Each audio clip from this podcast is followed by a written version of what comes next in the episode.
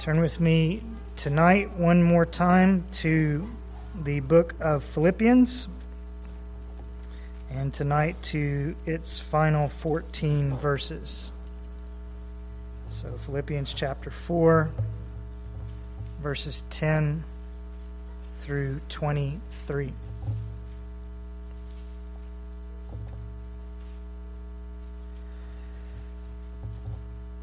Father, as we come tonight to the end of this encouraging book, this encouraging letter from the pen of Paul, I pray that you'd encourage us once more by your great power to accomplish your purposes, by your great glory in accomplishing your purposes, and by showing us that we have a great part in seeing those purposes accomplished in the world. Help us tonight. Teach us tonight, we pray in Jesus' name. Amen. We've been studying this book of Philippians for several weeks now, and we have said a few times along the way that Paul's letter to the church at Philippi is, among other things, a kind of thank you note. In the very first chapter, in fact, Paul tells the Philippians that whenever he prays for them, he thanks the Lord for their church. Chapter 1, verses 3 through 5. I thank my God in all my remembrance of you, always offering prayer with joy in my every prayer for you all, in view of your participation in the gospel from the first day until now. So, Paul is grateful to God for his brothers and sisters in Philippi. And he's grateful in specific, he says, for their participation in the gospel, verse 5, for their pitching in towards the spread of the good news about Jesus. And that pitching in toward the advance of the good news surely had multiple layers to it. Surely the Philippians preached the good news themselves in their own community. And surely they prayed for those who preached it and who suffered for it around the world. And no doubt the Philippians also contributed to the advance of the gospel by their own testimony, their own godly living, which made them appear as lights in the world. So there are many ways for a church and for individual Christians to participate in the gospel, to contribute to its spread and advance. But tonight in chapter 4, as Paul really gets into the thank you portion of this letter, he makes it clear that he's especially grateful for how the Philippians' participation in the gospel has had a financial element to it. In the passage that's before us this evening, chapter 4, verses 10 through 23, we will hear the words of a grateful missionary who has received yet another monetary gift from his Christian friends back in Philippi. And I want you to read what he says to them about that. Verse 10 But I rejoiced in the Lord greatly that now at last you have revived your concern for me. Indeed, you were concerned before, but you lacked opportunity. Not that I speak from want, for I have learned to be content in whatever circumstances I am. I know how to get along with humble means, and I also know how to live in prosperity. In any and every circumstance, I have learned the secret of being filled and going hungry, both of having abundance and suffering need. I can do all things through him who strengthens me. Nevertheless, you have done well to share with me in my affliction. You yourselves also know, Philippians, that at the first preaching of the gospel, after I left Macedonia, no church shared with me in the matter of giving and receiving, but you alone. For even in Thessalonica, you sent a gift more than once for my needs. Not that I seek the gift itself, but I seek for the profit which increases to your account. But I have received everything in full and have an abundance. I am amply supplied, having received from Epaphroditus what you have sent a fragrant aroma, an acceptable sacrifice, well pleasing to God. And my God will supply all your needs according to his riches in glory in Christ Jesus. Now, to our God and Father be the glory forever and ever. Amen. Greet every saint in Christ Jesus. The brethren who are with me greet you. All the saints greet you, especially those of Caesar's household, the grace of the Lord Jesus Christ be with your spirit. One of the ways the Philippian church participated in the gospel, one of the ways they contributed to the advance of Christ's name and his kingdom was to financially support a man whose calling it was to preach that name and to preach that kingdom as his life's work. One of the ways they contributed to the gospel, they participated in the gospel, was to ensure that Paul's needs were taken care of so that he could go on living and doing what God had called him to do. In this case, the support they sent was to keep him afloat actually during a time of imprisonment, so that even there he might survive and might go on speaking for Jesus, even, verse 14, in his affliction. Now, as I say, this surely wasn't the only way that the Philippians pitched in toward the spread of the good news, but it was one way, and it was an important one at that, and it remains important today. It is necessary today, and it is a blessing today when missionaries and pastors and other full time Christian workers are connected with faithful, supporting churches and individuals in the matter of giving and receiving, as Paul puts it here. And so I just want us to think tonight about giving and receiving in the gospel and draw out some principles from this passage concerning giving and receiving, concerning gospel generosity, concerning gospel generosity, particularly with those people whose life is dedicated to the gospel. But before we draw out those points about giving, I want us also to notice that Paul has something to teach us here about contentment as well. There's something to learn for those who are giving to the gospel and to the gospel workers, but there's something also to learn about contentment. In verse 10, you'll see there, and we read that Paul begins to make mention of the Philippians' most recent gift and how it rejoices his heart. But before he finishes discussing their gift, he interrupts himself in verses 11 through 13 to let them know that he would actually be content even without the financial security that their gift has brought without at all being ungrateful for what they've done, Paul wants the Philippians to know that he has not been sitting in his jail cell wringing his hands because it's been so long since he received a check from Philippi. He does not speak from want, he says. Rather, he is content whether donations come in or not. And I want us just to begin with Paul's contentment there and draw out some lessons regarding it. Lessons regarding contentment, just from verses 11 through 13. I see at least three facets uh, that are worth pointing out here concerning contentment. The first is simply that contentment for Paul is not based on circumstances. Contentment is not based on circumstances. I've learned to be content, he says in verse 11, in whatever circumstances I am. In whatever circumstances, I've learned to be content. In other words, Paul is not like the man in Luke chapter 12 who, because he has many goods laid up for years to come, can now sit back and take his ease. Now he can be content because he finally has his nest egg built up. He's finally financially secure. Not so with the apostle. I've learned to be content, he says, even when I'm not financially secure. I've learned to be content in whatever circumstances I am. I know how to get along with humble means, and I also know how to live in prosperity. In any and every circumstance, I have learned the secret of being filled and going hungry, both of having abundance and suffering need.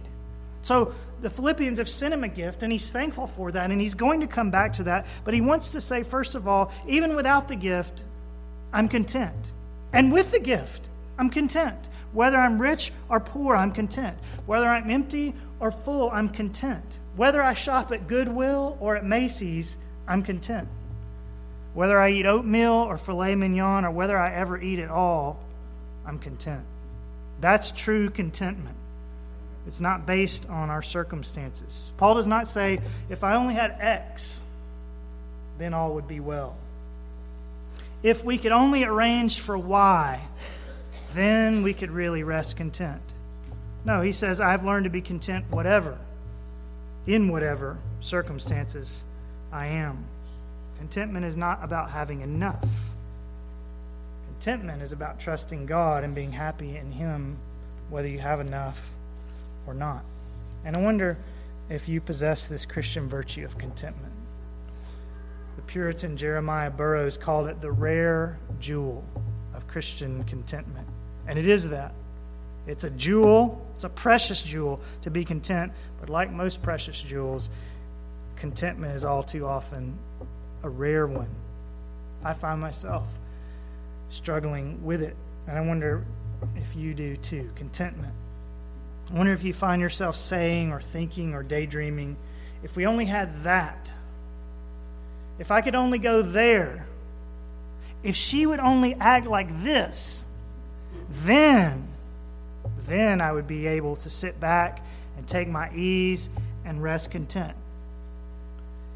Now, those statements generally aren't actually even true, are they? Because when we finally get what we thought we wanted, we usually just transfer our discontentment to some other perceived lack, don't we? The if only statements are generally not true. And even if they were true, it wouldn't make them right, would it? Is it right for us who have peace with God through our Lord Jesus Christ? Is it right for us who have been washed in his blood, who are called the children of God, and who at all times possess actually exactly what God has deemed best for us? Is it right for us to live our lives saying, if only? I preach this to myself as much as to anyone else. Rather than if only, better that we can say with the apostle, I've learned to be content in whatever circumstances I am. Contentment is not based on circumstances. But then there's a second lesson concerning contentment, and this one from verse 12 particularly. Namely, contentment is necessary even in times of prosperity. Contentment is necessary even in times of prosperity. Listen carefully to what Paul says in verse 12. I know how to get along with humble means, and I also know how to live in prosperity. In any and every circumstance, I have learned the secret of being filled and going hungry, both of having abundance and suffering need. Now, we might expect Paul to say, I know how to get along with humble means, right? And we might expect him to say, I've learned the secret of going hungry and suffering need. We expect him to say those things because those are the times that most obviously seem to call for contentment. But Paul also says that there's a secret to being filled and having abundance and still being content. There is a need to learn and pr- practice contentment even when you have enough or too much. Even when the barns are full, you need contentment. There's a secret to it, he says. What is that secret? Well, he doesn't say for sure, but perhaps part of the secret, as we already alluded to, is that when God does satisfy a need or a desire or a want, that we rest content with his provision and give him great thanks rather than immediately saying to ourselves, okay, now that I've got that checked off the list, I'll really be content if I can get this. Sometimes we're like the spoiled children at a birthday party, right? Who tear into their presents one right after the other and scarcely have time to enjoy them, maybe even look at them, not, to speak of saying thank you for them, because they have to immediately find out what else they can get their hands on. You've seen this, haven't you? And we can be that way with God and with His gifts, can we not? Just so eager to get to what else can you give me that we're not content with what He's given. And so there's a need to for contentment, a need to curb our thirst for more, even and maybe especially sometimes when God slakes that thirst. I've learned the secret of being filled, Paul says. There is a secret to it, there is something that has to be learned in this regard. And maybe another aspect of that secret might simply be this to learn when your basket is overflowing not to base your contentment on what's in the basket. To learn when your basket is overflowing, not to base your contentment on what's in the basket. Not to be content because you have enough.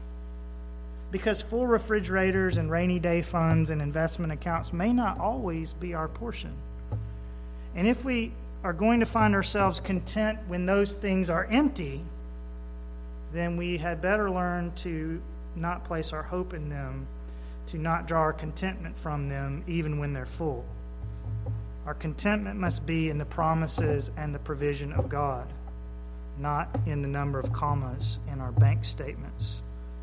Because, as some of you know, those commas can disappear quickly. And therefore, contentment is necessary, even in times of prosperity. Even when the bank account is full and the basket is overflowing, we need to learn the secret of contentment.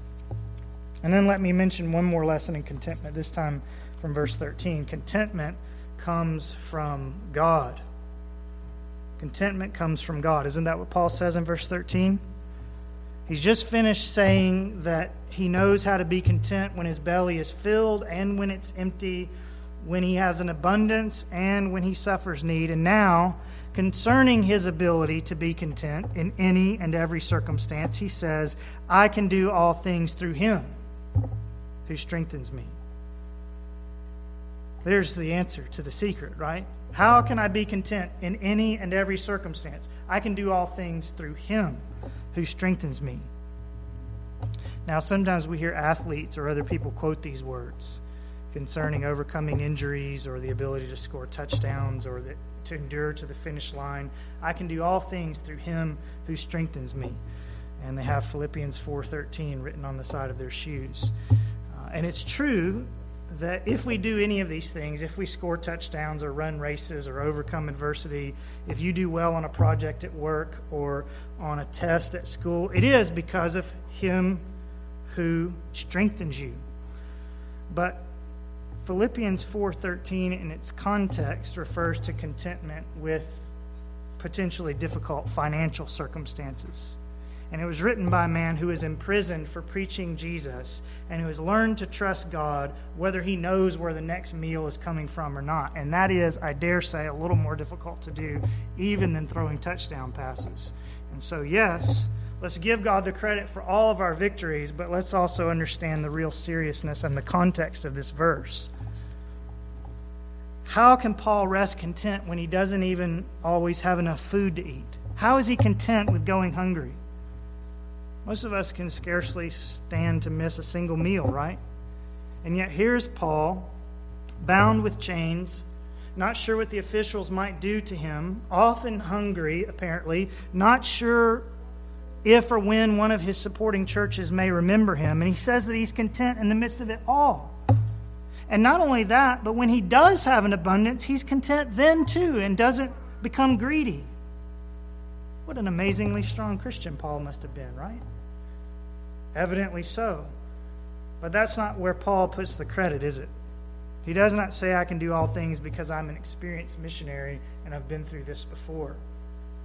He does not say, I can do all things because I'm so consecrated to the Lord.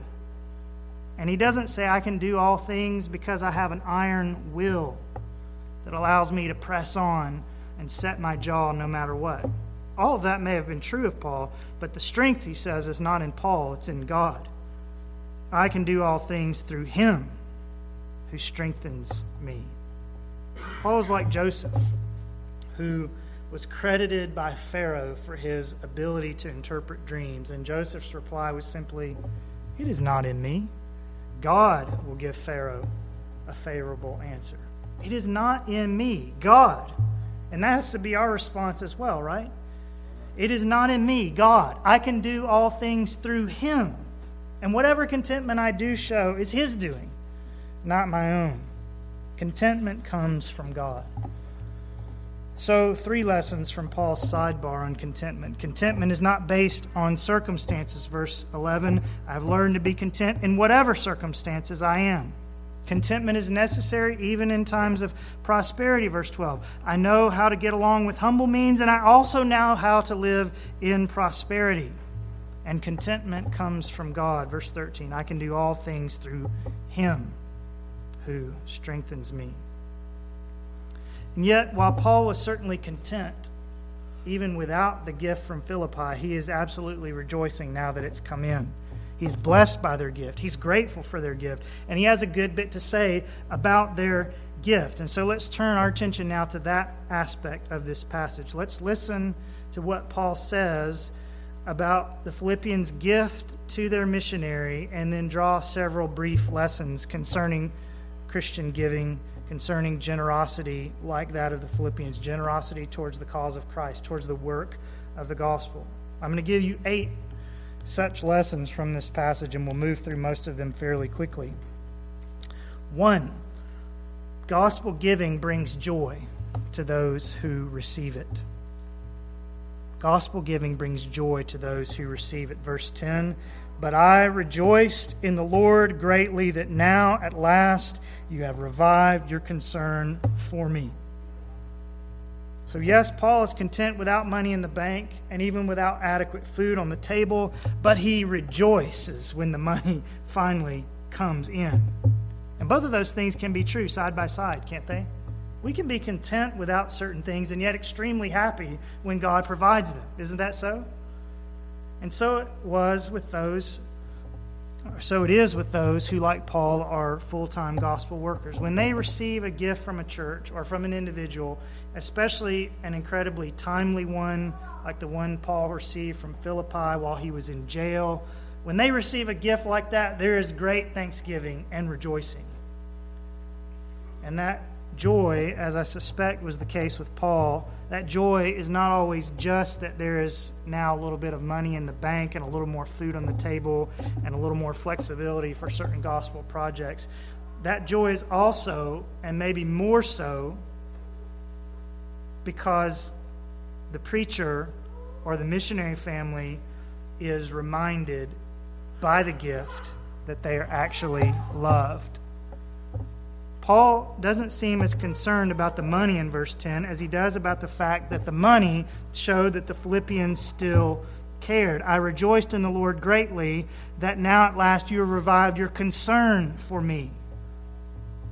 He's moved because they care. And the same will be true for those whom you and I support in their gospel ministry. Our monetary help, especially as it shows our genuine concern for them, will cause them to rejoice in the Lord greatly. So let's continue to give to our missionaries and give them that pleasure. Gospel giving brings joy to those who receive it. Secondly, gospel giving is not always as widespread as we might think. Gospel giving is not always as widespread as we might think. Verse 15 You yourselves also know, Philippians, that at the first preaching of the gospel, after I left Macedonia, no church shared with me in the matter of giving and receiving, but you alone. Is it surprising to you that even the great apostle, the greatest missionary that ever was, seemed to suffer from lack of missionary support? Couldn't seem to get up to 100%? After I left, left Macedonia, he says, No church shared with me in the matter of giving and receiving, but you alone. That's sad to me. And I hope it's sad to you too. Not just for Paul, but that any missionary or any Christian worker, any pastor who is genuinely called by the Lord and who's faithful to his or her calling and is doing the Lord's work should have to scrape by, like Paul evidently had sometimes to do. Now, yes, it taught him to be content even when he was hungry, but let's not force our missionaries to learn contentment that way. Let's not presume that they are warmed and filled. Let's not always presume that they have plenty of other folks supporting them because sometimes they do not. Sometimes it's just a little remnant, as it was for Paul at times. Just as an FYI, two of our missionary families at present are still struggling to reach 100% of their monthly support, and some of us might be able, like the Philippians, to step in to that gap. So let us always keep in mind that gospel giving is not always as widespread as we might think. Thirdly, gospel giving stores up treasures in heaven. Gospel giving stores up treasures in heaven. I think that's what Paul has in mind in verse 17. Not that I seek the gift itself, but I seek for the profit which increases to your account. Now, again, Paul is grateful for the gift the Philippians sent, and grateful, verse 16, that they have done so more than once. But he's also keen to remind them that one of the reasons he's so grateful is not for the gift's sake itself, as though Paul just loved the Philippians for their money. No, he's grateful for their gift. He commends them for it. He's excited about it because when they give, God adds that gift to their own accounts. It goes into his account, but it goes into their accounts as well. And I think the accounts that he's talking about are the treasures that Jesus says we may store up in heaven. Now, of course, we don't earn heaven by giving to our missionaries or our preachers. Heaven is a gift of God's grace granted to us through the redemption which is in Christ Jesus. But once we've been given that grace, once we've been given the guarantee of heaven by faith in Jesus, we can store up treasures there. And one of the ways we can do so is by our financial participation in the gospel, by our giving to the local church, by our generosity with the missionaries, by our support of other gospel laborers and laborers. You put money in your account that way, so to speak. Now, that's not to say when you get to heaven, one of the angels is going to meet you at the gate and hand you a briefcase filled with $100 bills equivalent to all your gospel generosity on earth. But there will be rewards not least the reward of human souls worshiping around God's throne who are won to Jesus, partly because you financially enabled a missionary to come preach Jesus in their village. Now, that will be a reward. Gospel giving increases the profit to your account, it stores up treasures in heaven. And then, fourthly, we learn here that gospel giving quite simply supplies needs. Verse 18 Gospel giving supplies needs. But I have received everything in full and have an abundance. I am amply supplied, having received from Epaphroditus what you have sent. I am amply supplied. That's perhaps the most obvious and the most basic thing that can be said about generosity towards the Lord's work. It simply ensures that pastors, missionaries, other Christian workers can say, I am amply supplied. I have what I need. Thank you. In Paul's case, it sounds in verse 12 like one immediate need that needed to be supplied may have been something as basic as food. And if this is the same imprisonment that we read about at the end of the book of Acts, where Paul is under a kind of house arrest in his own rented quarters, then the Philippians' gift may have also helped to pay his rent for a season. And you know, those are the same sort of mundane things, as unspiritual as they may sound, that every Christian worker needs today, right? Food, housing, clothing, and so on. My family has food on the table and clothes on our backs and beds to sleep in and a roof over our heads because you all give to the cause of the gospel in this place. Thank you for doing that. In some ways, gospel giving is really just that straightforward. We do it simply to meet the needs of those who set aside other gainful employment in order to focus their efforts on the work of the gospel. We meet their needs so that they can say, I am amply supplied. And of course, this kind of supply matters for more direct ministry needs as well. Paul's missionary travel expenses, the upkeep of our church building, gospel literature that we make available, and so on. Gospel giving, quite simply, meets needs, and therefore we should do it. Fifthly, gospel giving is pleasing to God. Gospel giving is pleasing to God. Verse 18 again. But I have received everything in full and have an abundance. I am amply supplied, having received from Epaphroditus what you have sent a fragrant aroma, an acceptable sacrifice, well pleasing to God. What a splendid reason to be generous toward gospel laborers and laborers, simply because it pleases the Lord.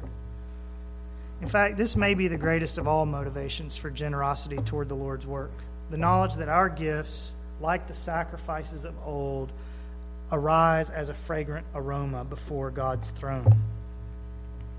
Just an illustration. Let's say, men, that you give your wife a bouquet of flowers. You don't do that, first of all, for you, do you? You do it because it will make her smile, because it will bring joy to her day.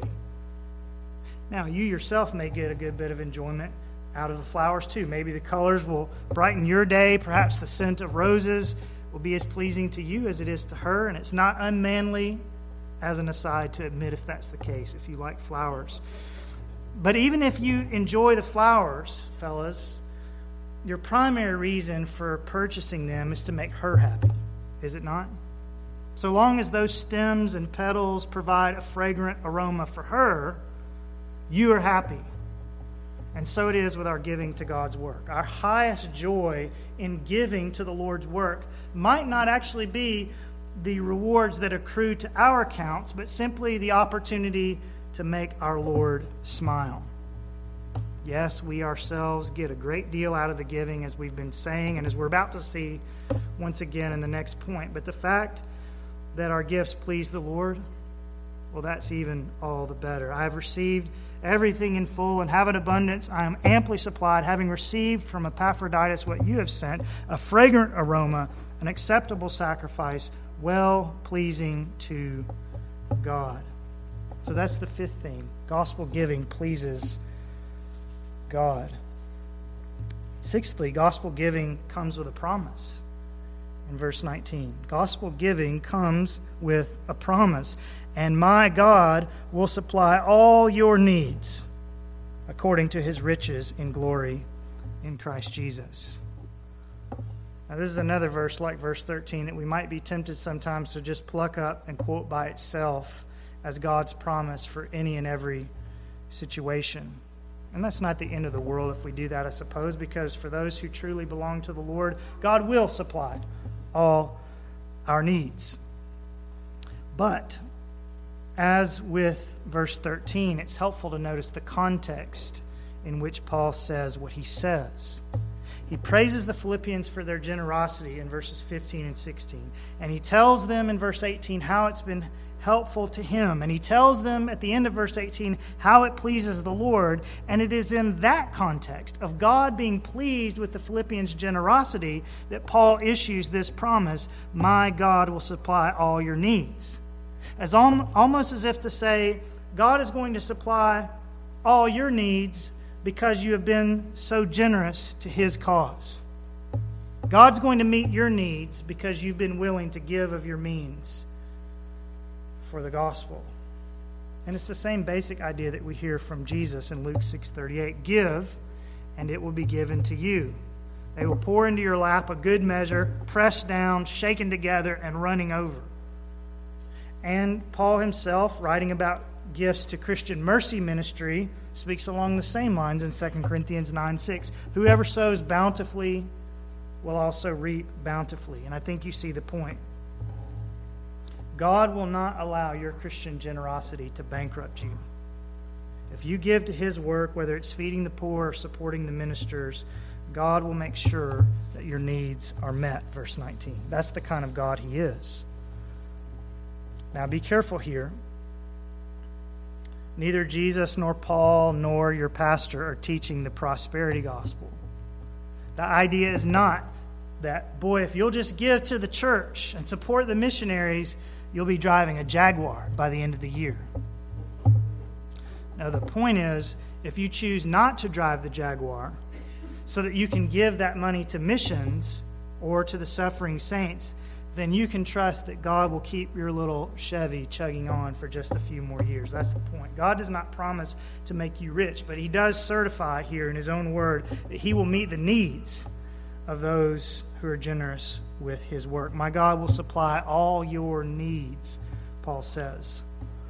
And over in 2 Corinthians 9, which I mentioned, where Paul speaks of God blessing those who sow bountifully and loving a cheerful giver, in that passage, Paul says that when you give, God will, will multiply your means somehow, and he'll do so bountifully not so that you can bask in the bounty, but that God will multiply what you have. If you give to His cause, He'll multiply what you have so that you can continue to give to His cause.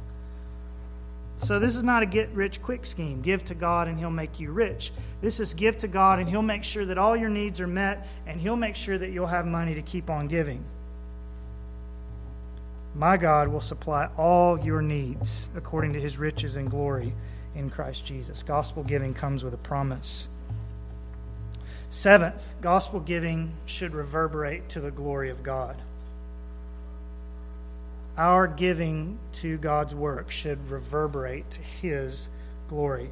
Now, it's fitting, isn't it, that after all these words about the Philippians and their generosity, that Paul should follow up with the words of verse 20 Now to our God and Father be the glory forever and ever. Amen.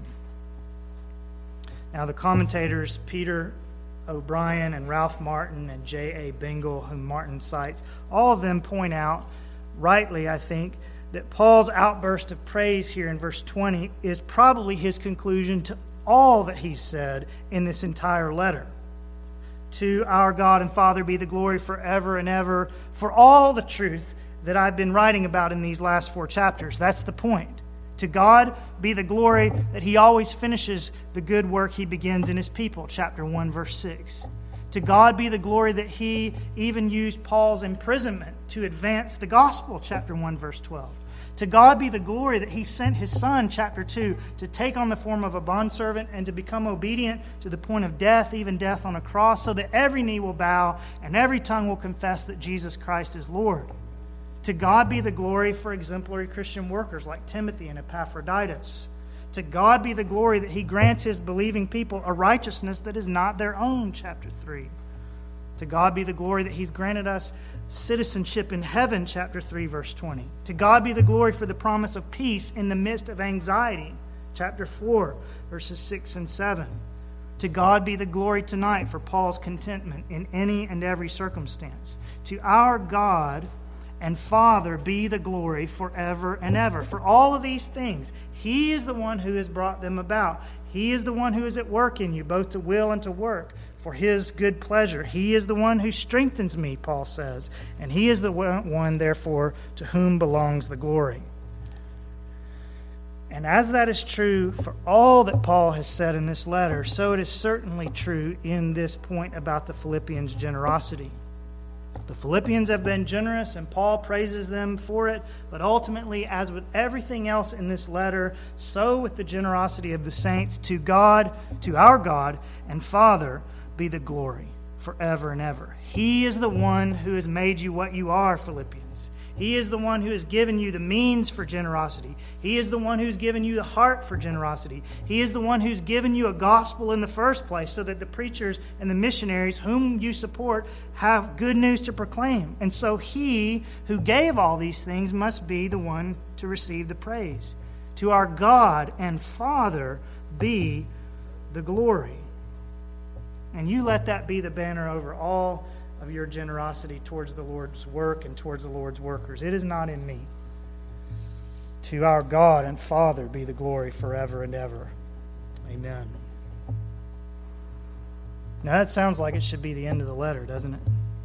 And the end of the sermon. But as he does elsewhere, Paul actually signs off now with some final greetings and some well wishes. And the greeting that Paul passes along in verse 22 is tantalizing, isn't it? All the saints greet you, especially those of Caesar's household. You get the weight of what Paul is saying there?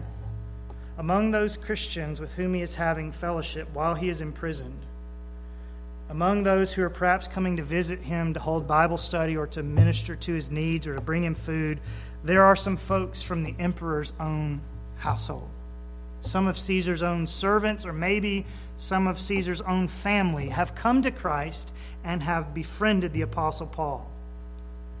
That's one reason why, although Paul never says exactly where he is imprisoned, many people believe it was quite likely in Rome because Paul is mingling with folks from the emperor's household.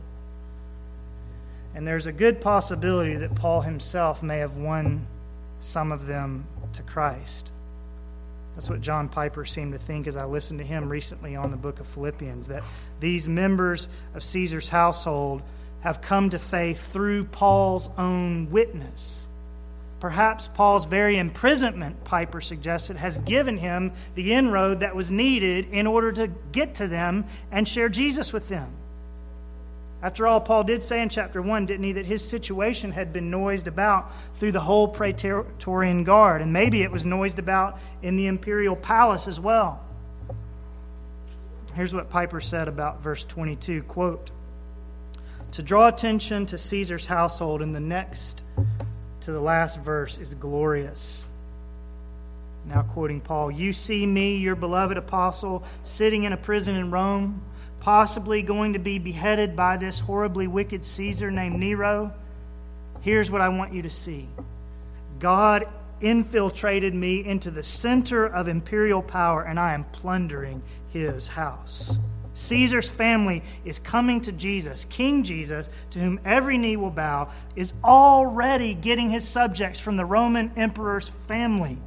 End of quote. And that causes me to say one more thing about the kind of generosity that the Philippians showed and that we must show to those who proclaim Christ. Namely, number eight, gospel giving works. Gospel giving works. When you and I participate in the gospel, whether we pray for gospel advance, whether we adorn the gospel with our godly behavior, whether we proclaim the gospel with our own lips, and when we give to those who do so as their life's work, when we give so that people like Paul can do what they do, God plunders not only Caesar's household, but Satan's as well. How so? Well, when we give, the word of God goes forth, doesn't it? And when the word of God goes forth, Isaiah 55 11, it never returns to him empty. When the Word of God goes forth, it always accomplishes what God has sent it out to do. And so when the Word goes forth, people will be saved. And the kingdoms and peoples of this world who may today be so opposed to Christ will see their subjects one by one coming to bow the knee to King Jesus and confessing with their tongues that He is Lord. Some of them will be your neighbors who will be won through the means of little churches like this one, whom you faithfully support. Others of them will be won in China or Brazil or Central Asia or Ethiopia or Zambia because we supported missionaries in those places. And like those believers from Caesar's household, these folks who are won to Christ will someday greet you in the name of the Lord. If not in this life, then certainly in that next one. Jesus has already, Revelations 5 9, Jesus has already purchased for God with his blood men from every tribe and tongue and people and nation. And they will come in. They will come and worship around his throne. The gospel and those who go about preaching it will be successful. They will gather the Lord's harvest, both in our neighborhoods and among the nations. The plan is foolproof, it will not fail. And so, investing in this great mission is one of the wisest things you can ever do with your time and your energy, and yes, even with your money, because the return is guaranteed. Gospel giving works. And now you are left simply to go and do it, and to do all that the Lord has taught us through the pen of Paul in these recent weeks. So go now and do it, confident of this very thing that he who began a good work in you will perfect it until the day of Christ Jesus. Go now and work out your salvation with fear and trembling, for it is God who is at work in you, both to will and to work for his good pleasure. Go and serve the God of the Philippians and be generous with his cause. And as you do so, verse 23, the grace of the Lord Jesus Christ be with your spirit.